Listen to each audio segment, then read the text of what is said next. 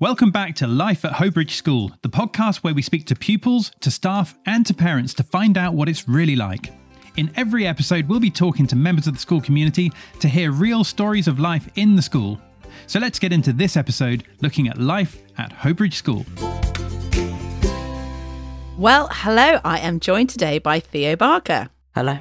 Hello, Theo. Now, Theo, I think obviously for people listening, they're probably like, who is Theo Barker? And Theo, is it true you are head boy at Hobridge School? Yes, I'm head of school. Okay, brilliant. So, Theo, just let people know a little bit about yourself. What are some of your hobbies or your sort of favourite things you like doing? I really enjoy playing tennis with my family at the weekends, um, and I like playing hockey as well.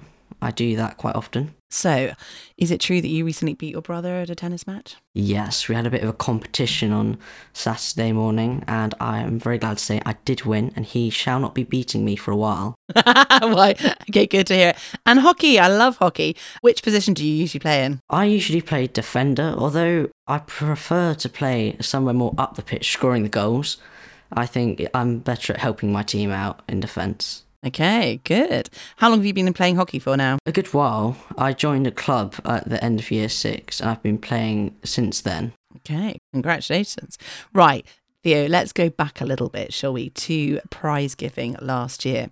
So, how did it feel when it was announced that you had been selected to be head of school for the year? It was an amazing feeling being called up at prize giving, realising that I'd been chosen as head boy apart from I hadn't realised that I needed to go and accept the prize from Oliver Gibson, the former head boy. So I sat there dumbfounded for a bit. What happened? Did someone like nudge you or did sort of you get called up? What do they have to do to you? Yeah, I had to get my friend Lachlan Raisbeck, he had to like nudge me on the shoulder and say, Theo, you gotta go up. What are you doing? Oh my goodness. And had you got any inkling at all that this was gonna happen, Theo? Well, we had to send a letter to the headmaster to be able to go into the a process of becoming head boy or mm-hmm. deputy head or any leadership role. And so previously I'd done that along with some other people. So it was only that pool of people who could become leadership roles. But yeah, I didn't know it was going to be me. Well, congratulations. I mean, knowing that your, you know, classmates, that the staff have voted for you, I mean, you know, what sort of sense of excitement has that given you? It made me feel very proud knowing that my friends and teachers had thought that I'd be good as the next head boy. And yeah, I thought it was really nice that my friends would have liked me to represent them. Yeah, and that is so true, isn't it? For your peers to pick you out as that person does show that they obviously have so much to say about you. So, you know, what are the, some of the things that as you've begun to be head boy, you know, you've now been doing it for uh, nearly, well, it's not quite a term and a half, is it? But you've been doing it for over a term. What are some of the things that you have found difficult? I think I've found difficult balancing from, for example, in the mornings we have duties where we go around the classrooms making sure everyone's happy. Um, but I think it's the balancing of making sure everyone's having a fun time, but also respecting the rules and teachers so we don't take things too out of hand, but it still makes it fun. Okay, so have you got a slightly better respect for some of your teachers now, trying to balance the same thing? Definitely. Sometimes I'll ask um, some people if they have everything ready for their morning lessons, and they'll just go around doing their own thing. As soon as a teacher walks in, dead silent, everyone's getting ready, and it so maybe you need to work on your look or something. I'm joking. Obviously, don't do that. I mean, yes, organization. I mean, what are some of the things that, if you were giving advice to some of the younger years, what would you suggest that they could do to help themselves? I would definitely say we have a diary for school where we write all our homework in, everything like that. I'd say it becomes more and more important the further you go up the school because if you start to forget putting things in there, it's just really useful to remind yourself of things. And I suppose also being at the top of the school as well, and you're beginning to think about, you know, your exams and moving to your next school as well. What have been some of the big changes in this year? For this year, I think I've probably prioritized more trying to be head of school than I have trying to do academic stuff. For instance, like in mornings, we have um, some form time, for which that's time if you've got any leftover homework from yesterday and all that sort of thing. I usually, instead of doing my leftover homework, would go and help the other younger years. And has it been nice to actually go, have a chance to get to know some of the younger years and have that interaction in a different way? I think it has, yes. Whenever I'm out of school, so when I'm playing hockey or tennis, some of the year fours, fives, they go on and play hockey and tennis at the same clubs as me, and so they'll point me out to their parents, say, "Oh, that's Theo over there. He's head boy." Oh my goodness, that's great. I love that. So now, is it true you have two deputies that work with you? Yes, I have two deputies called Charlie Westcott and Oscar Tucker. And how have you three worked as a team so far? So far,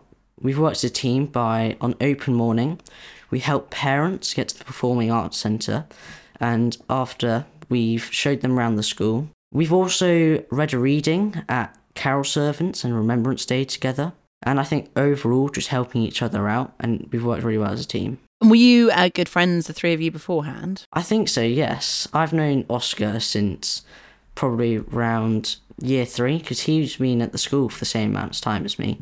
And Charlie Westcott joined year six. I've been friends with him. Uh huh. And so, yeah, that's a good question, actually, um, Theo. How, how long have you been at Hobridge for? I joined in nursery, so I've been around for quite a while now. Wow, that is amazing. Okay, go. Right. So tell us some of your main memories. So, nursery.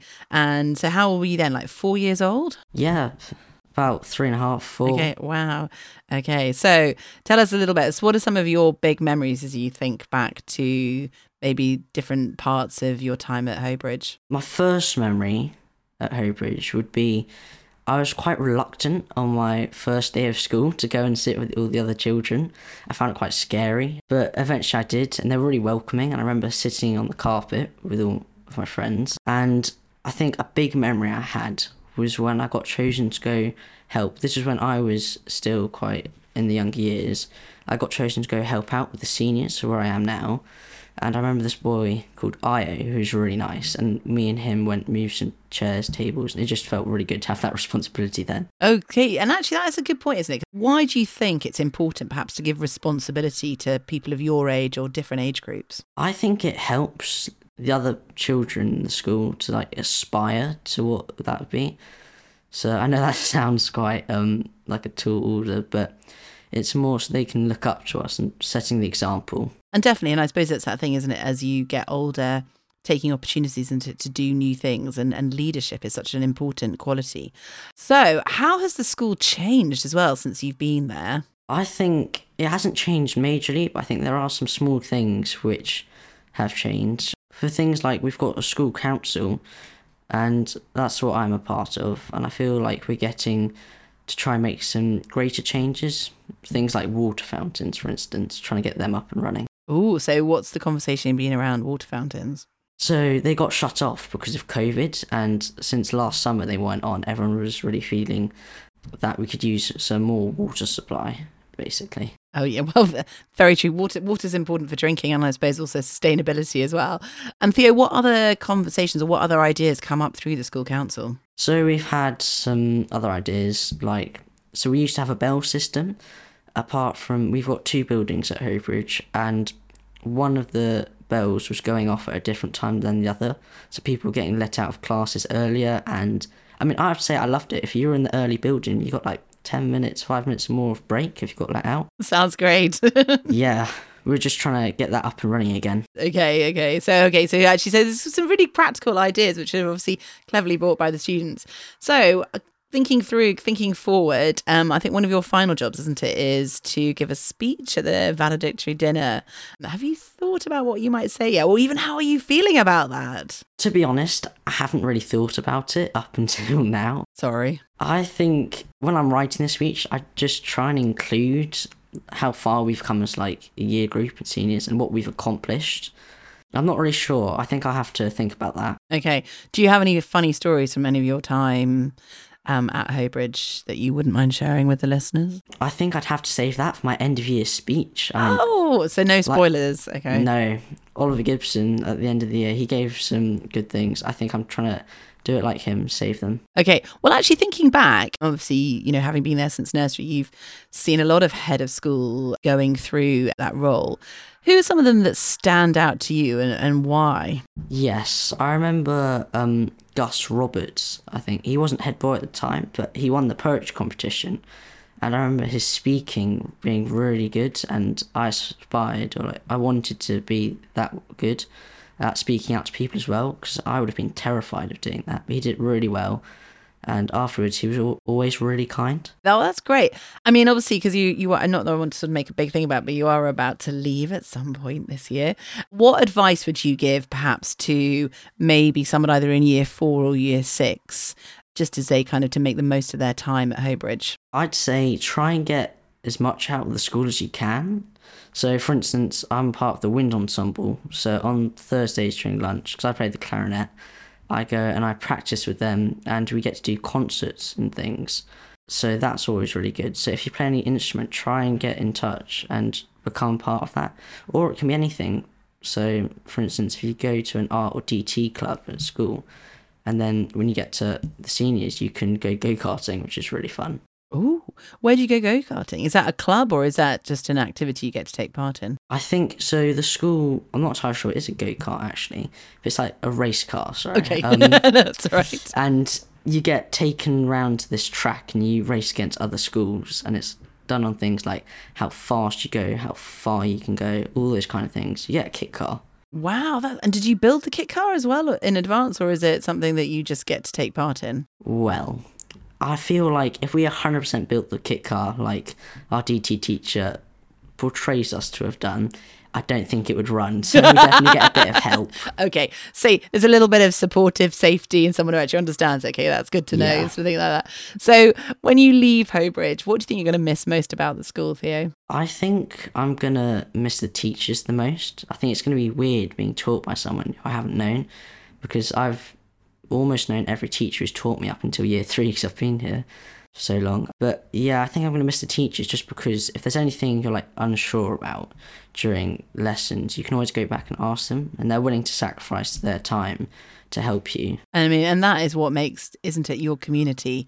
The fact that there's such a good connection with staff and pupils and things like that. Well, Theo, it's been a pleasure to speak to you today. Uh, we wish you all the best, particularly, and congratulations again on being voted in as head of school. And we look forward to seeing more of what you're up to over the next few um, terms before you leave. Thank you very much. That's it for this episode. To find out more, check out the school website, hobridgeschool.co.uk. Now, the next episode is coming out soon, but in the meantime, thank you for listening to this one. Don't forget to follow or subscribe so you can stay in touch, and we look forward to seeing you next time. Bye for now.